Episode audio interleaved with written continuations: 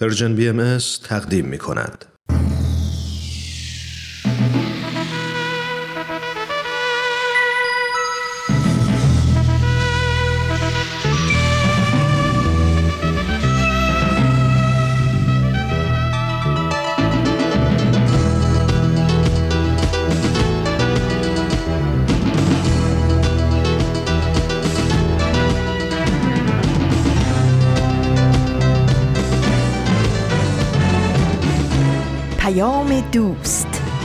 برنامه ای برای تفاهم و پیوند دلها.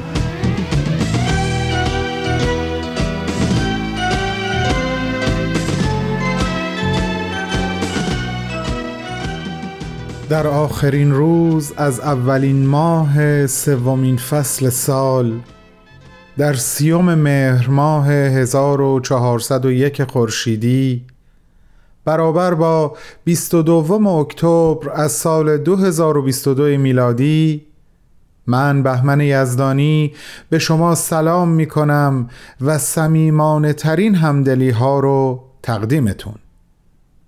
امیدوارم در چهل و پنج دقیقه پیش رو با من و برنامه های امروز Persian BMS همراه باشین و حال هممون از این مؤانست و معاشرت بهتر از قبل بشه.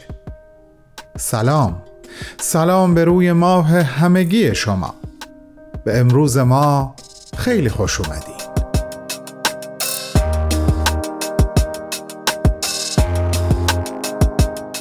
تقدیمی امروز مثل شنبه های قبل فرازی دیگه از کلمات مکنونه به همراه یک موسیقی دلنشین هست به انزمام قسمتی دیگه از سخنرانی و معماران صلح. امروز در ادامه صحبت هام از هفته قبل در ارتباط با همدلی می‌خوام یک مثال عملی رو به طور خلاصه از کتاب ارتباط بدون خشونت براتون نقل بکنم. به این دلیل که این مثال به خود من خیلی کمک کرد که منظور مارشال رو از تعریف دقیق و صحیح همدلی بفهمم. اما امیدوارم موافق باشین که امروز هم همه صحبت هام رو یک جا در انتهای برنامه تقدیمتون بکنم. در این لحظه شما عزیزانم رو به شنیدن فرازی دیگه از کلمات مکنونه اثر عرفانی حضرت بهاءالله شارع آین بهایی دعوت می‌کنم. گوارای جان و وجدانتون.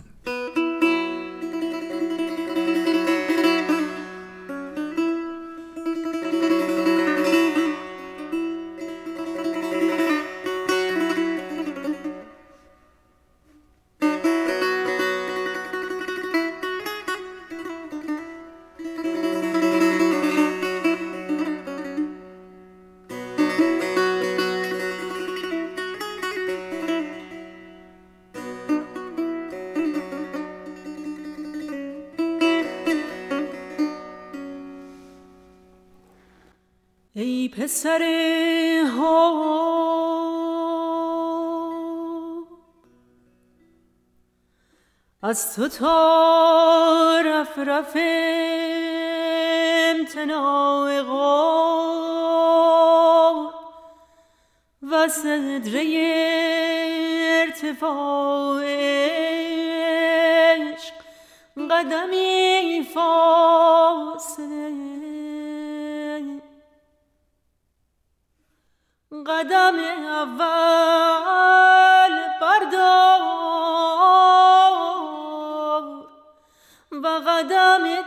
دیگر بر عالم قدم گذار و در سرادق خود وارد شد پس بشنو آنچه از قلم از نزول یا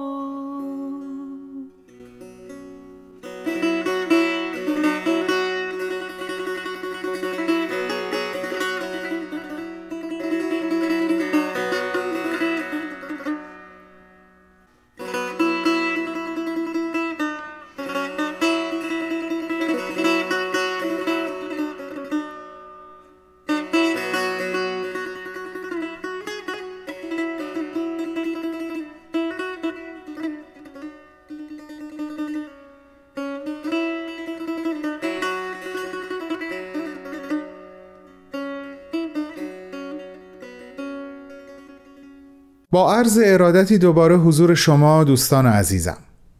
یادتون هست چند هفته قبل در ارتباط با صفحه تلگرام یک مطلبی رو گفتم؟ الان می‌خوام اونو بهتون یادآوری کنم. عزیزان وقتی وارد صفحه Persian BMS در تلگرام میشین اون بالا جایی که مطلبی رو به اصطلاح pin می‌کنیم یه بار کلیک کنین لطفا. لیستی از برنامه های شنیداری ما رو براتون روی صفحه ظاهر می‌کنه.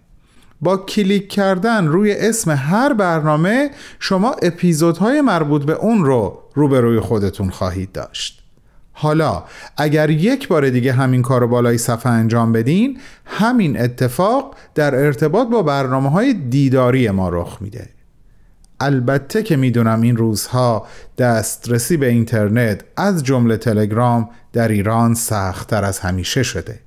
اما به هر حال به نظرم اومد یادآوری این مطلب بد نباشه. بسیار همالی. زمان زمان پخش قسمتی دیگه از برنامه سخنرانیه.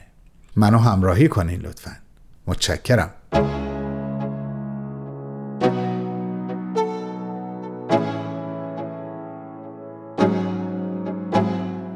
دوستان و علاقمندان به برنامه سخنرانی در خدمت شما هستم با دومین بخش از سخنرانی آقای دکتر فریدون جواهری که در 22 دومین همایش سالانه انجمن ادب و هنر ایران در سال 2018 در لندن ایراد کردند.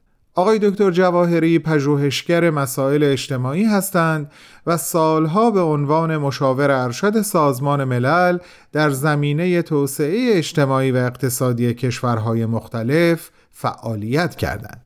عنوان سخنرانی ایشون عبارت هست از تصاوی کامل زنان و مردان شرط بنیادین برای پیشرفت بشریت با هم گوش می‌کنیم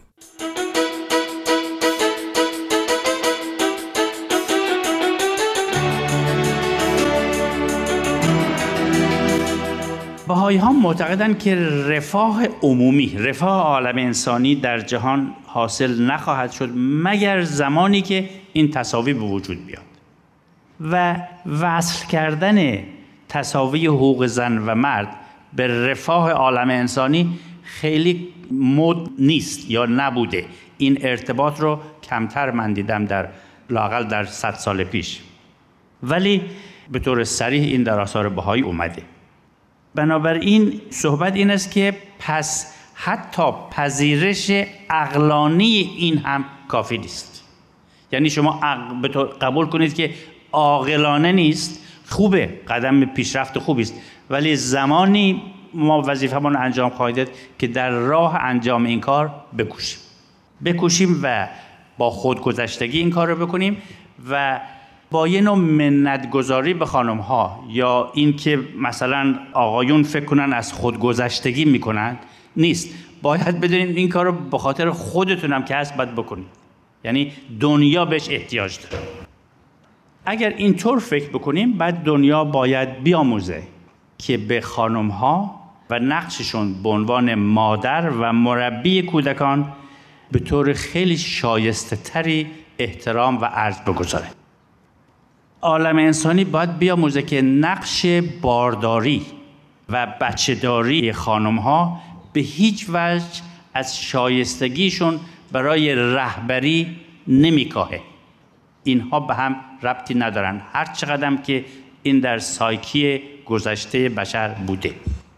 توانمندیشون با بچه دار شدن و با وضع حمل و اینها به توانمندی های ذهنی، علمی، اجتماعی و خلاقیت فکریشون صدمه ای نمی‌زنه.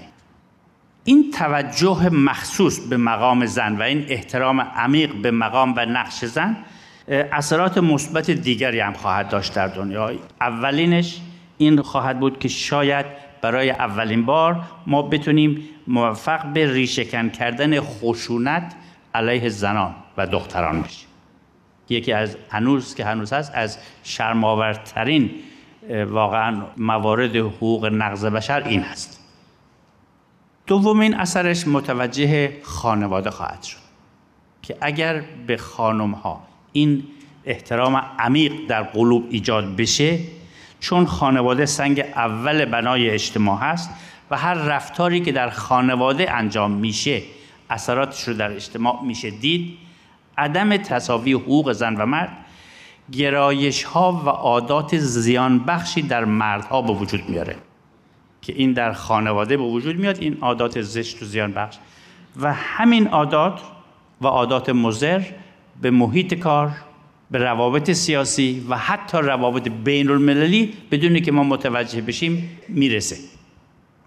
بنابراین یک مسئله بسیار عمیق اجتماعی است که باید از خانواده شروع بشه و ما اثراتش رو در تمام موارد در سطح محلی، ملی و بین المللی ببینیم.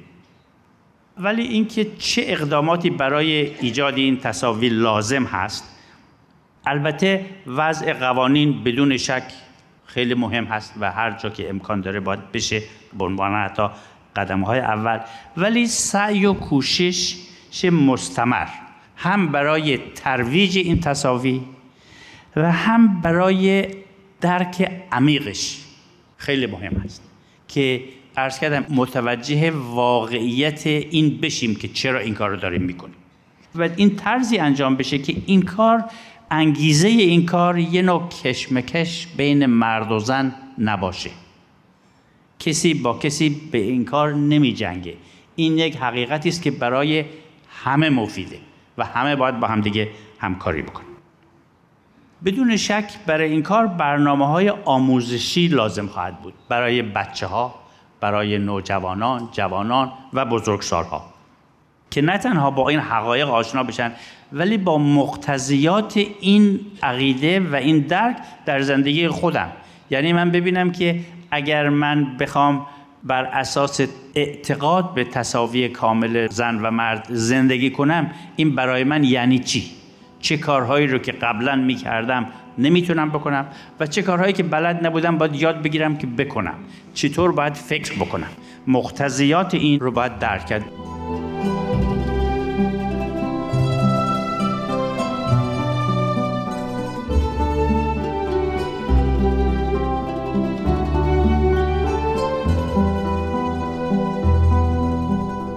دوستان عزیز شما شنونده قسمت های از سخنرانی آقای دکتر فریدون جواهری هستین که تحت عنوان تصاوی کامل زنان و مردان شرط بنیادین برای پیشرفت بشریت در 22 دومین همایش سالانه انجمن ادب و هنر ایران در سال 2018 در لندن ایراد شده. بعد از چند لحظه کوتاه صحبت ایشون رو به اتفاق پی می‌گیریم. با ما باشید.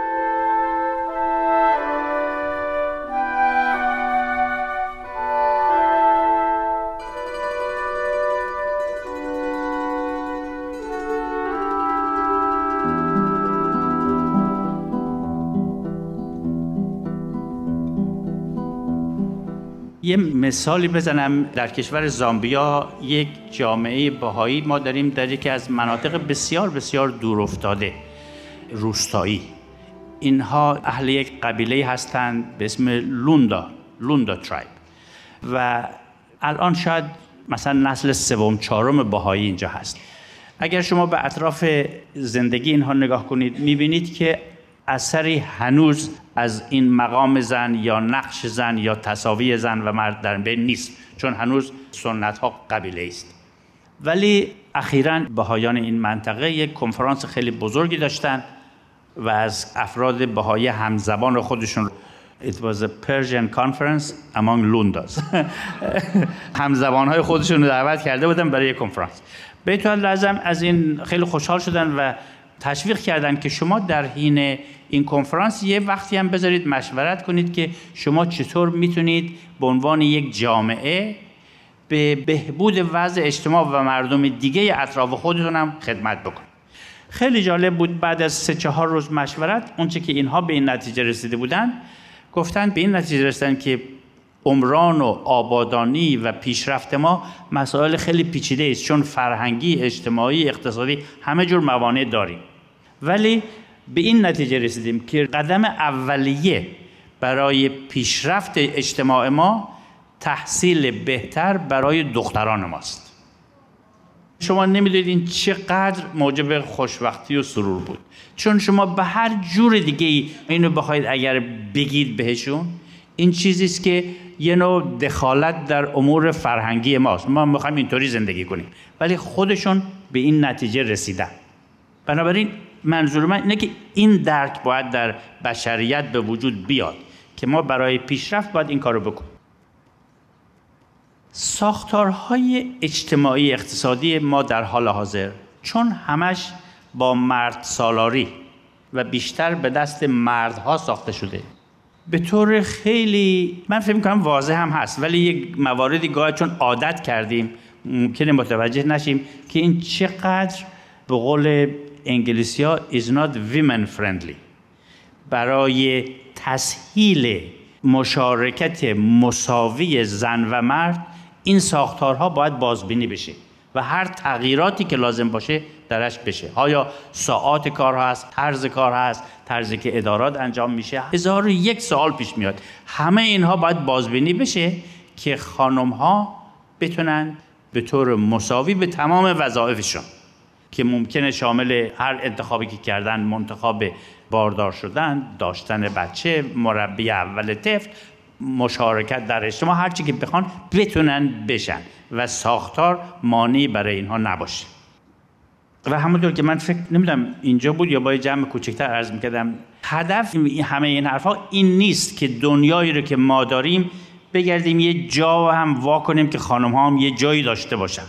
باید قبول کرد که دنیای مرفه و پیشرویی که می‌خوایم بسازیم باید به دست هر دو ساخته بشه. و این خیلی به نظر من مقتضیات و complication و implication های خاص خودش رو داره. یه داستان دیگه از زامبیا خدمت شما عرض کنم. یکی از رؤسای قبیله در زامبیا. شاید مثلا 20 سال پیش بهایی شدند ایشون. و یه رئیس قبیله به اون شکل لاقل چندین صد هزار نفر دورورش هستند شاید صد صد و بیست تا از دهکده ها دورورشن. و خب ایشون بهایی شده بود و مثل همه هر بهایی دیگه سعی می‌کنه زندگی خودش رو تا حد امکان تطبیق بده به تعالیم بهایی. بعد از حدود ما میشناختیم با هم دوست بودیم. بعد ما رفتیم اسرائیل و بعد از یه سفر از اسرائیل برای دیدنشون که رفتن رؤسای کلیساهای اطراف محبت کرده بودن و یه جلسه ای بود و ویدا و منم رفتیم و در اون جلسه یکی از رؤسای ادیان گفت که من می‌خوام به شما بگم که ما همه مردم اینجا چقدر خوشحالند که این رئیس قبیله باهایی شده. خب منم بدم نیامد راستش ولی ولی ته دلم نمی‌دونستم چرا. چرا از اینکه ایشون باهایی شده خوشحالم ولی از شونم سوالم نکردم. فقط خیلی معدبانه تشکر کردم و شب که داشتیم شام میخوردیم با این جناب رئیس قبیله گفتم که یکی از رؤسای کلیسا این حرف زده. شما فکر می‌کنید چرا مردم خوشحالن که شما بهایی هستید؟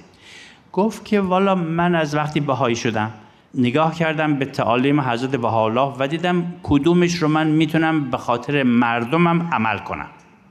گفت یکی از چیزهایی که در اون حدود آفریقا لاقل ابدا رایج نیست این است که چیف می‌دونید رئیس قبیله معمولا مسئول رتق و فتق امور و رفع اختلافات و این هاست اینا یک کسانی دارن به انگلیسی بهش میگن مسنجرز خبر میارن که این اتفاق افتاده رئیس قبیله هم یه دستوری میده این شخص هم برمیگرده میره بهشون میگه رئیس این گفت و اینجوری به رتق و فتق و عبور گفت که به طور سنتی این رؤسای قبیله همیشه از مردها استفاده می‌کردن. و هیچ وقت دیده نشده که یک چیف مثلا یه زن مسنجر داشته باشه. گفت من دیدم که حضرت با حالا فرمودن تصاوی زن و مرد. من گفتم با خودم حالا بذار من امتحان کنم. این است که من از چند تا از خانم ها دعوت کردم که بشن کمک من. گفت بعد از این مدتی دیدم این خانم ها خیلی کارشون از آقایون بهتره. گفت حالا این خانمان که کار بهتر می‌کنن کردیتشو من می‌برم. و منظور من از این داستان اینه که اگر دنیا حتی قبولم نداره باید بگه حال بذارید امتحان کنیم. امتحان بکنن اجازه بدیم و بدن که خانم ها نقش خودشون رو بازی بکنن. اون وقت همه خواهیم دید که به نفع همه است.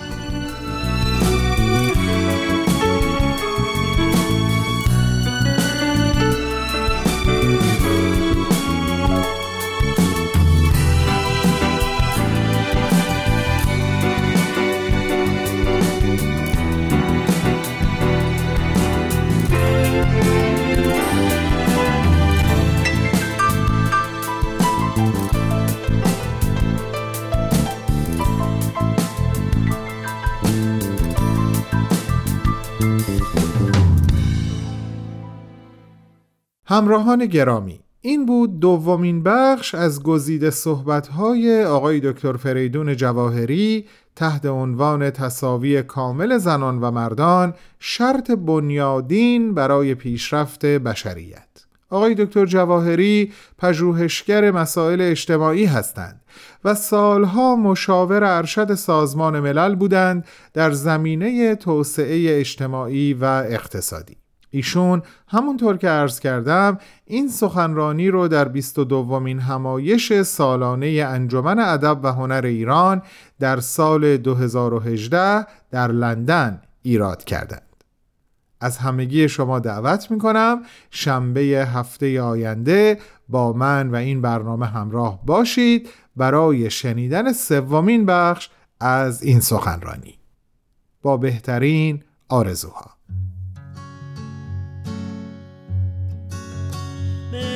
سوی تو به روی تو به طرف کوی تو سپید نماید مگر تو را جویم؟ بگو کجایی؟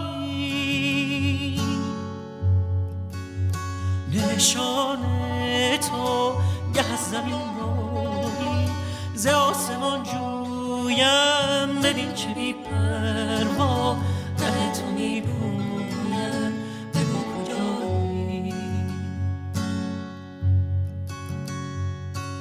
که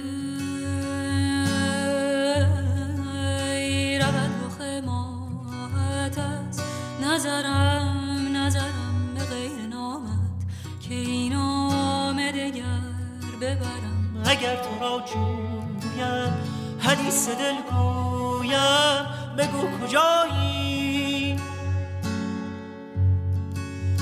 به دست تو دادم دل پریشانم بگر چه خواهی؟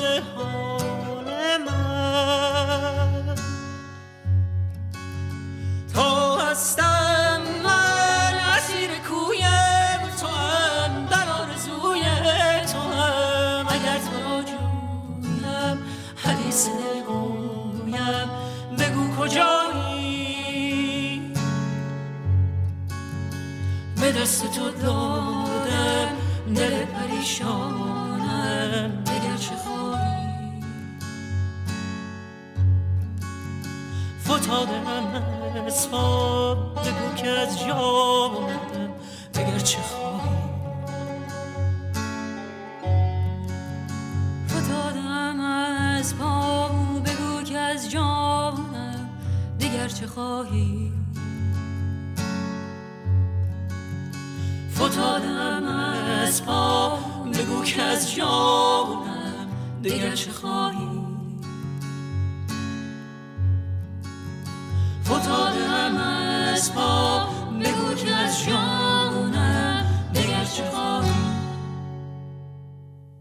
سلام دوباره به حضور یکایک شما و تشکر قلبی بابت اینکه همچنان همراه برنامه های رادیوی خودتون یعنی رادیو پیام دوست هستید. من از این فرصت کوتاه جهت یادآوری شماره تلفن هامون استفاده می کنم و بعد از اون میریم به استقبال برنامه بعدی. شماره تلفن مستقیم ما عبارت هست از 001 703 671 88 88 و شماره واتساپمون 001 240 560 24 14 به امید شنیدن صدای گرم شما در آینده نزدیک. برنامه معماران صلح آماده پخشه. بریم به استقبالش.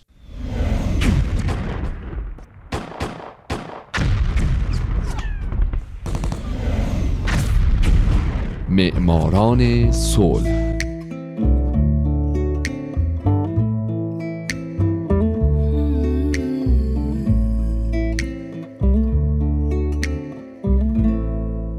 شنوندگان عزیز خیلی خوش اومدید به معماران صلح شماره 85 اینجا رادیو پیام دوسته.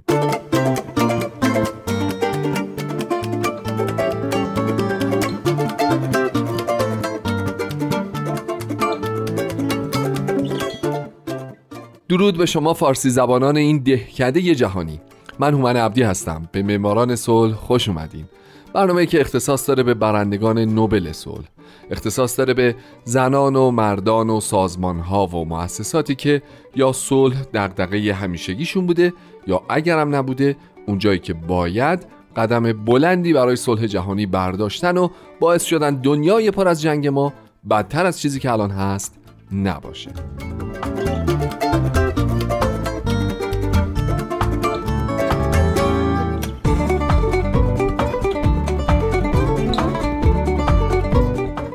این هفته سال 1980 آدولفو پرز اسکیبل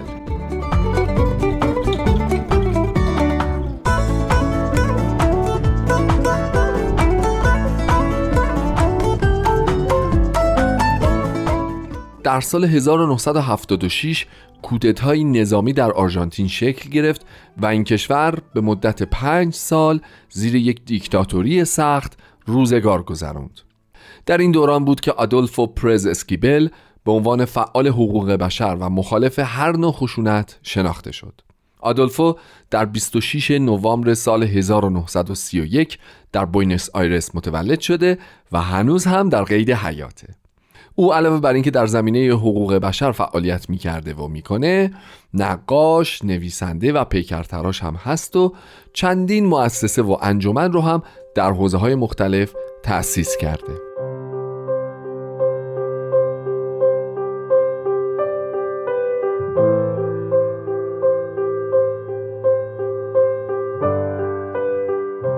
آدولفو فرزند یک ماهیگیر اسپانیایی بود که به آرژانتین مهاجرت کرده بود. پدر شغلهای بسیاری رو تجربه کرده بود و درآمد ناچیزی داشت. آدولفو وقتی سه سالش بود مادرش رو از دست داد و مادر بزرگش اون رو بزرگ کرد. پدر آدولفو کاتولیک و مادر بزرگش از مردمان بومی آرژانتین بودند. وقتی آدولفو پسر کوچیکی بود روزنامه فروشی رو به عنوان شغل خودش برگزید تا بتونه از نظر مالی به خانوادش کمک کنه. بعد در ده سالگی به باغبونی مشغول شد و همزمان به مدرسه هنرهای زیبای مانوئل بلگراو رفت و در اونجا نقاشی و پیکرتراشی آموخت. او سالها بعد به سمت استادی در این دورشته و همچنین معماری منصوب شد و برای 25 سال در تمام مقاطع تحصیلی از ابتدایی تا دانشگاه تدریس کرد.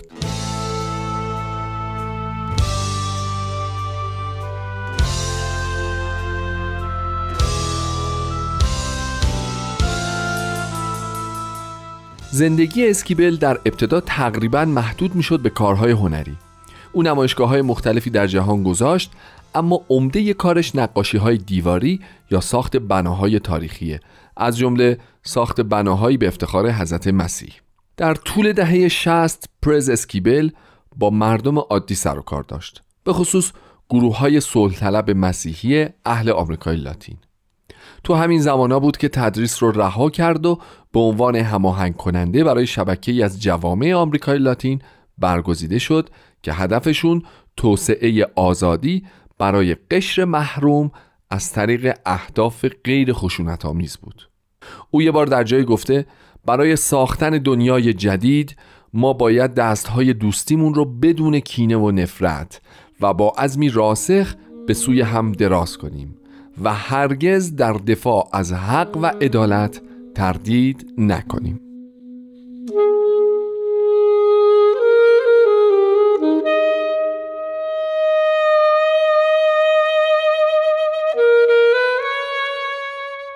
درسته که قسمت عمده ای از زندگی اسکیبل صرف هنر شد ولی اینطوری هم نبوده که او فقط وقتی آرژانتین گیر یه سری سیاستمدار دیکتاتور میفته نگران وضعیت حقوق بشر بشه. حتی قبل از کودتای سال 1976 اسکیبل نسبت به وضعیت حقوق بشر تو کشورش و به خصوص نسبت به عملکرد رهبران محلی در زمینه صلح و دموکراسی معترض بود و علیه اونها فعالیت می‌کرد. اما وقتی کودتای مارس 1976 اتفاق افتاد که منجر شد به دیکتاتوری ژنرال خورخ ویدلا اسکیبل فعالیتاشو بیشتر کرد و حتی در شکلگیری و تامین مالی سازمانهای مردمی برای دفاع از حقوق بشر در آرژانتین و همچنین حمایت از خانواده های قربانیان جنگ کثیف مشارکت کرد. اینم بگم که جنگ کثیف به خشونت گفته میشه که از طرف دولت علیه مردم آرژانتین بین سالهای 76 تا 83 اعمال می‌شد. گزارش های سازمان عفو بین الملل نشون میده که در جریان جنگ کثیف حدود 15 هزار نفر روبوده، شکنجه و کشته شدند.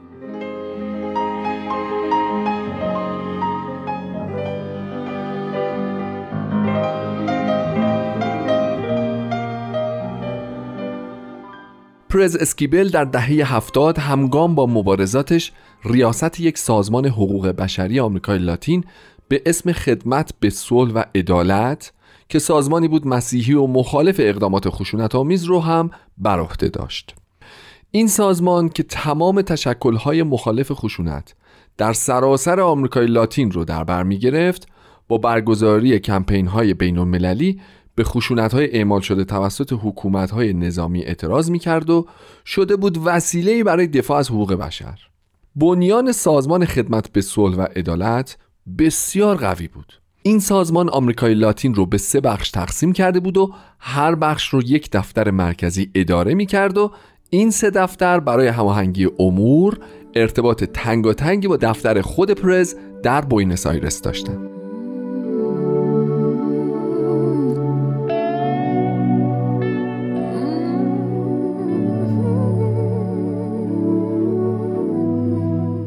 آدولفو پرز اسکیبل برنده جایزه نوبل صلح سال 1980 به خاطر فعالیتاش در زمینه حقوق بشر در آمریکای لاتین از سوی دیکتاتوری نظامی تحت نظر بود.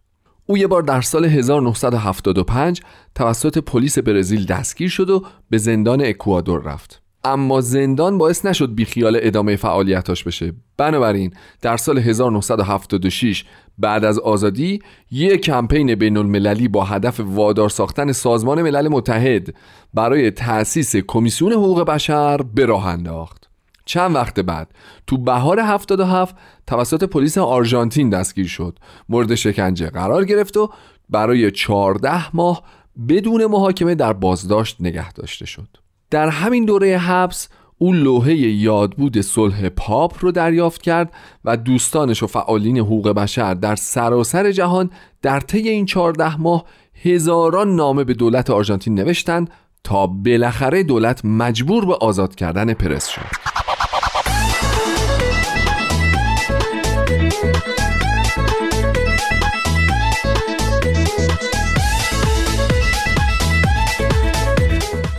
پرز اسکیبل که یه بار قبلا در سال 1976 به همراه مایریت کوریگان و بتی ویلیامز دو برنده جایزه نوبل صلح همین سال نامزد دریافت این جایزه شده بود بالاخره در ده دسامبر 1980 به خاطر تلاشهاش در دفاع از حقوق بشر برنده این جایزه شد. کمیته صلح جایزه نوبل در بیانیش تاکید کرد که اسکیبل با مبارزه شجاعانه و غیر خشونت آمیزش نوری رو در تاریکی خشونت های آرژانتین روشن کرد. اسکیبل جایزه نقدی رو به امور خیریه تقدیم کرد. علاوه بر نوبل صلح، او برنده جوایز صلح دیگه هم شد از جمله برنده جایزه سال 1999 صلح در روی زمین.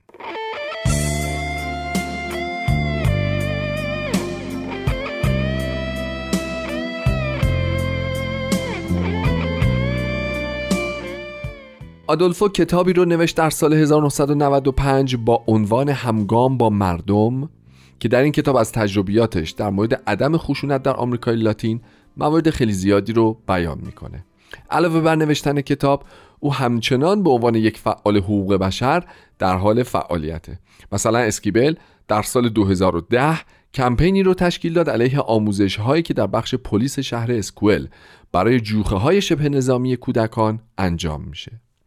اسکیبل معتقده این کار پلیس شبیه به ایجاد ارتش جوان توسط هیتلره. همچنین در مورد مسائل کلان‌تری همچون جنگ در لیبی یا سوریه اسکیبل همیشه اظهار نظر کرده و جنگ رو تقبیح کرده یا حتی در مورد کشته شدن اسامه بن لادن اسکیبل نامه تقریبا تند به اوباما نوشت و گفت که آمریکا بن لادن رو کشت چون نمی‌خواست در جریان محاکمه اسرار این کشور فاش بشه.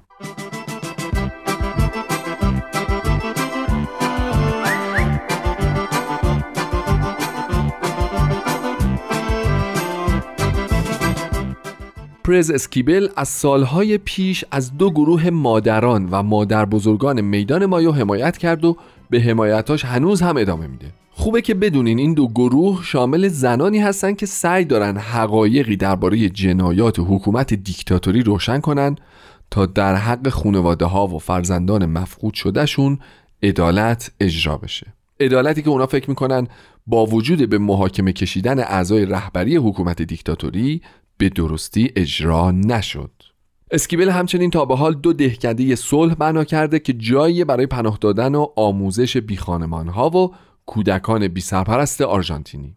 اسکیبل با وجود سن نسبتا بالاش همونطور که در سخنرانی مراسم نوبل عنوان کرد همچنان به باور و فعالیت در راه ایجاد تغییرات بر اساس عدالت توأم با عشق که دلچسب ترین میوه صلح را به بار می آورد ادامه خواهد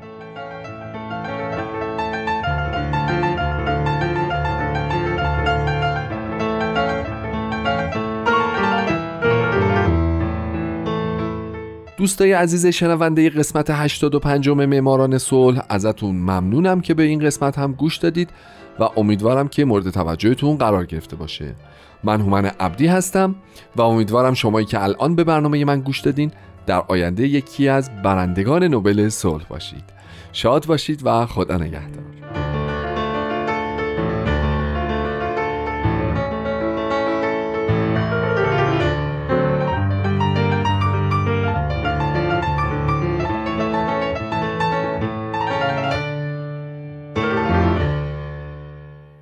عزیزان پرمهر و با وفا به همتون خسته نباشید میگم و همونطور که تا الان من و برنامه های امروز Persian BMS را تنها نگذاشتین امیدم این هست کماکان منو همراهی کنین در چند دقیقه پیش رو که می‌خوام در ارتباط با همدلی مثالی رو از کتاب ارتباط بدون خشونت براتون نقل بکنم.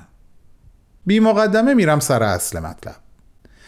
مارشال ابتدا صحنه ای رو ترسیم می‌کنه و ما رو در یک موقعیت خاص قرار میده. یک اتاق در یک بیمارستان. مردی که دچار سرطان پیشرفته ریه هست همسر نگران و غمگینش و یک پرستار.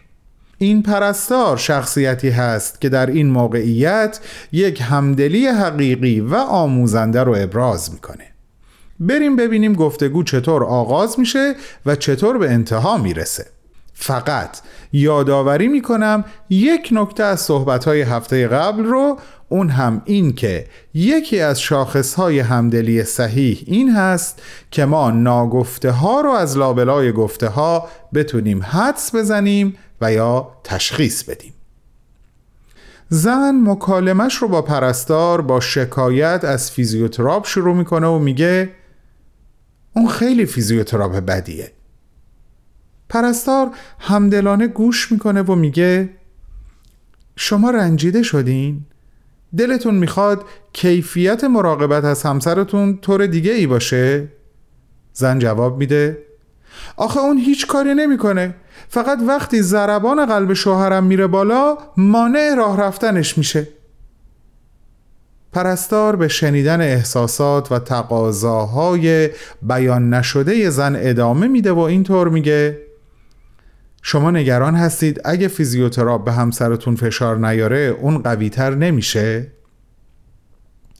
زن اینجا شروع می‌کنه به گریه کردن و میگه بله من خیلی ترسیدم پرستار اینجا یک سوال شجاعانه می‌پرسه میترسی از دستش بدی؟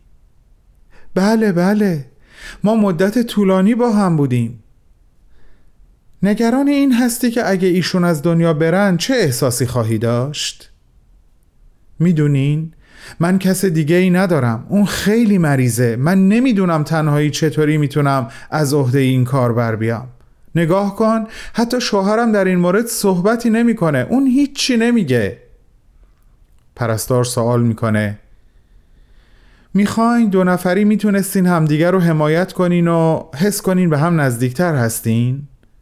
و زن جواب میده بله دقیقا. و بعد از مکسی کوتاه میگه باهاش صحبت کن. همونطور که با من صحبت کردی باهاش حرف بزن. دوست داری کمکش کنیم تا احساسات درونیش رو بیان کنه؟ آره آره دقیقا همینو می‌خوام. دلم می‌خواد بدونم اون الان چه احساسی داره. پرستار رو به مرد می‌کنه و میگه بعد از شنیدن صحبت های همسرت چه احساسی داری؟ مرد جواب میده من واقعا عاشق اون هستم پرستار میگه دوست داری بهش بگی چه احساسی نسبت به بیماری سرطان داری؟ مرد کمی به لکنت میفته و اینجا دوباره پرستار شجاعانه به کمکش میاد و می‌پرسه از مرگ میترسی؟ نه نمیترسم از مرگ عصبانی هستی؟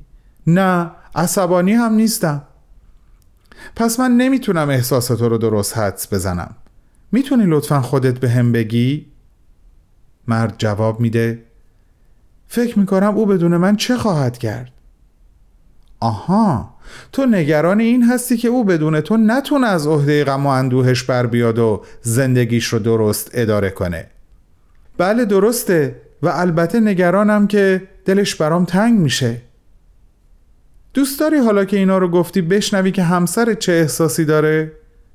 بله خیلی زیاد. می‌بینین دوستان در این گفتگو زن با شکایت از فیزیوتراپ آغاز کرد اما با همدلی هایی که دریافت کرد تونست اون چرا که واقعا در پیش بود به دست بیاره. یعنی ارتباط عمیقتر با شوهرش در جریان این مرحله بحرانی از زندگی مشترکشون. این مثال برای خود من خیلی روشنگر بود. امیدوارم برای شما هم همینطور بوده باشه. وقت است که بنشینی گیسو با چای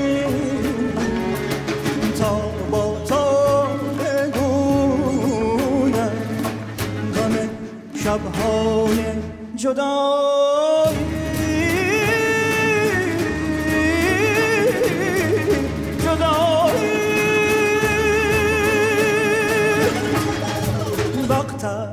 که بنشینیم.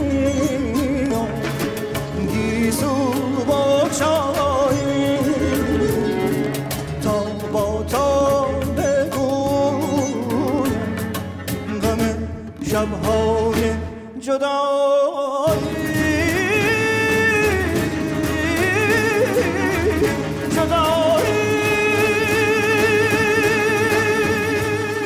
هفته آینده بحث قدرت همدلی رو با شما ادامه میدم و مثل هفته قبل آرزو می‌کنم مخصوصا در این روزها هم از دریافت همدلی های عمیق و اثر بخش سرشار باشین هم از نسارش مراقب خودتون و همه اطرافیانتون باشین و مأمنی از عشق و همدلی برای همدیگه فراهم کنین.